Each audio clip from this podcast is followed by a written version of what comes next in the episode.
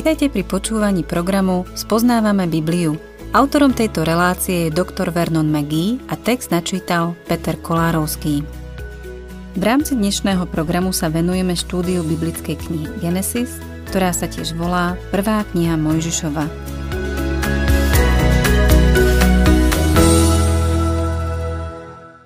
Milí poslucháči, 40. kapitola Genesis na prvý pohľad spomaluje Jozefov príbeh a nikam ho neposúva. Jozef je v žalári a zabudnutý. Nespomenie si na ňo ani faraónov hlavný čašník. Môžeme si položiť otázku, čo to všetko znamená. Keď sa zahlbíme do tejto kapitoly, budeme vidieť, že všetko slúži na to, aby Boh naplnil svoj zámer v Jozefovom živote. Keď sme preberali 37. kapitolu, načrtol som porovnanie Jozefa s pánom Ježišom. Teraz, keď sme sa v Jozefovom príbehu posunuli ďalej, rád by som uviedol ďalšie príklady toho, v čom sa podobajú. Jozef poslúchal svojho otca. Pán Ježiš poslúchal svojho otca a povedal, ja robím vždy to, čo sa jemu páči. Jozefa predali jeho vlastní bratia. Pána Ježiša takisto predali jeho najbližší. Jozefa predali za 20 strieborných pána Ježiša predali za 30 strieborných. Bratia plánovali Jozefa zabiť. Bratia plánovali zabiť pána Ježiša. Do svojho vlastného prišiel, ale jeho vlastní ho neprijali. Jozefa hodili do cisterny, ktorá mala predstavovať miesto smrti. Pán Ježiš bol ukrižovaný. Jozefa vytiahli z cisterny. Pán Ježiš vstal z mŕtvych na tretí deň. Jozefovi bratia sa mu posmievali. Keď prichádzal, hovorili medzi sebou. Pozrite, prichádza majster snov. Pánovi Ježišovi sa takisto posmievali. Keď vysel na kríži, vraveli, iných zachraňoval, sám seba nemôže zachrániť. Je kráľ Izraela, nech teraz zostúpi z kríža a uveríme v neho. Z Jozefa strhli šaty a doniesli ich svojmu otcovi namočené v krvi pánovi Ježišovi vzali rúcho a losovali oň. Potom, čo Jozefa predali do Egypta, stratil sa na mnoho rokov. Kristus vstúpil do neba. Svojim učeníkom povedal, že ho už neuvidia, kým sa nevráti. Jozef bol pokúšaný svetom, telom aj diablom a nepodľahol. Pán Ježiš bol pokúšaný svetom, telom a diablom a dosiahol víťazstvo. Jozef zachránil svet pred hladom. Pán Ježiš Kristus zachránil svet v každom ohľade. Jozefovi bratia ho nenávideli a vydali ho pohanom. Nemohol sa brániť a bol nespravodlivo obvinený.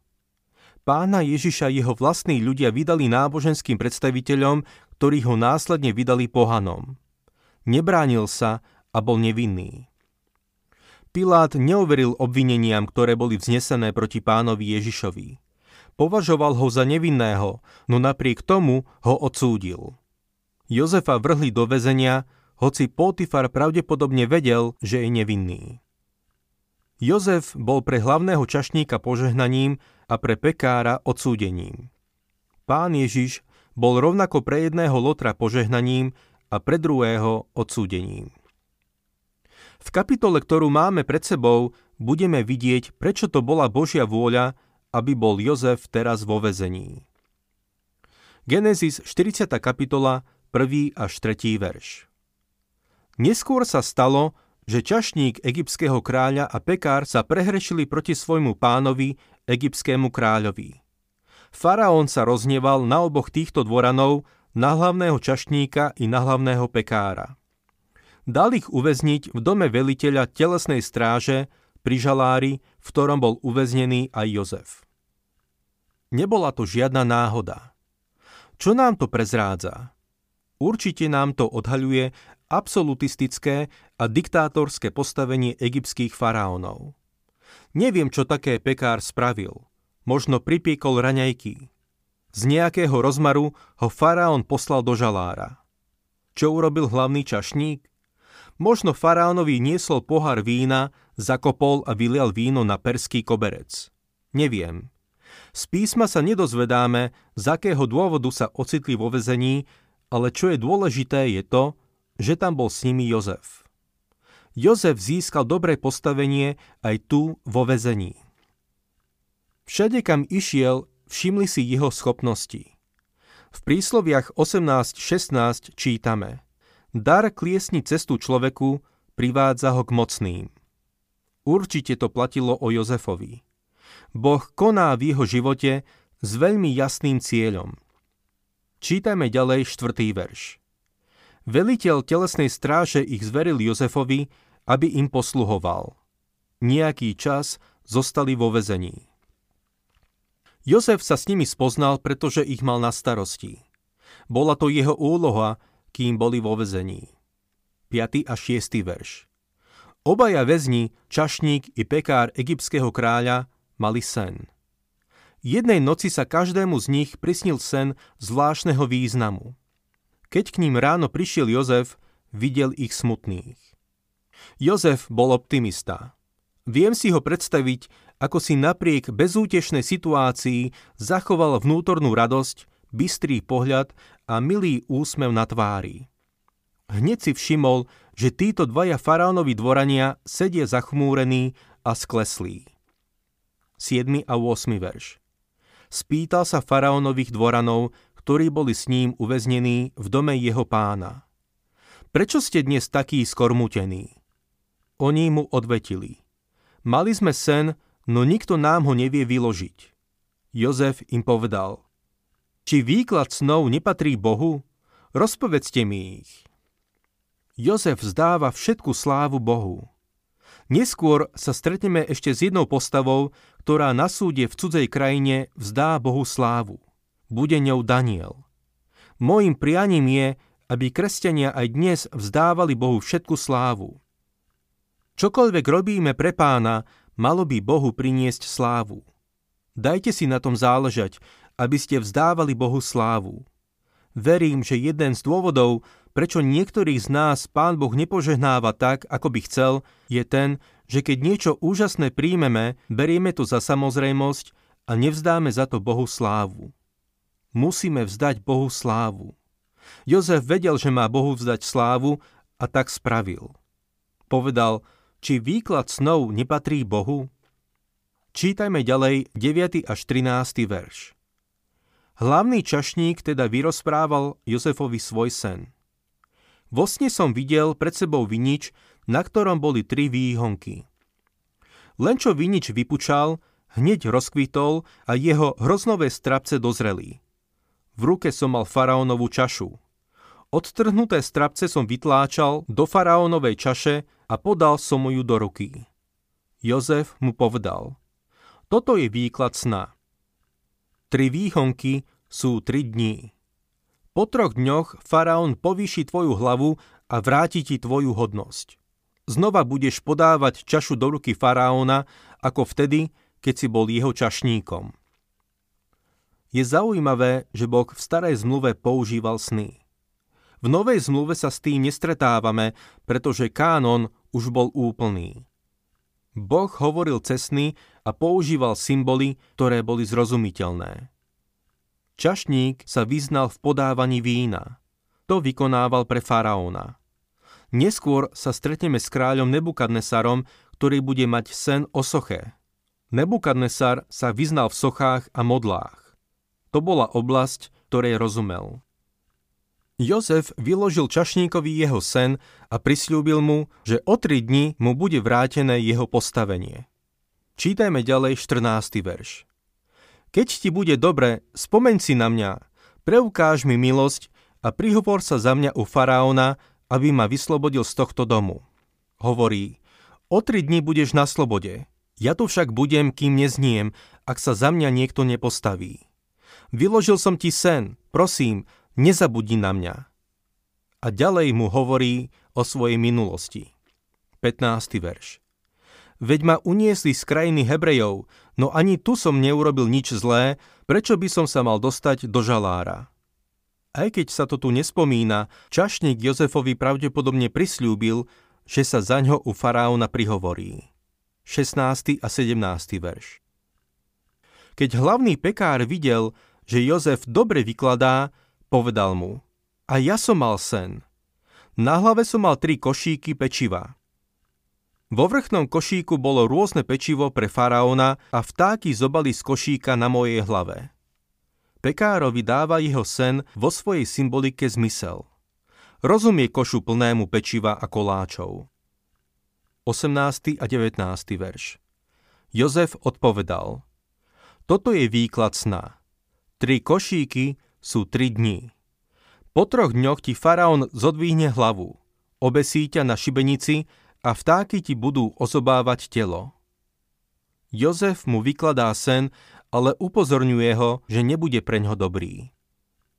O tri dni ho vyvedú a obesia a vtáky mu budú ozobávať telo.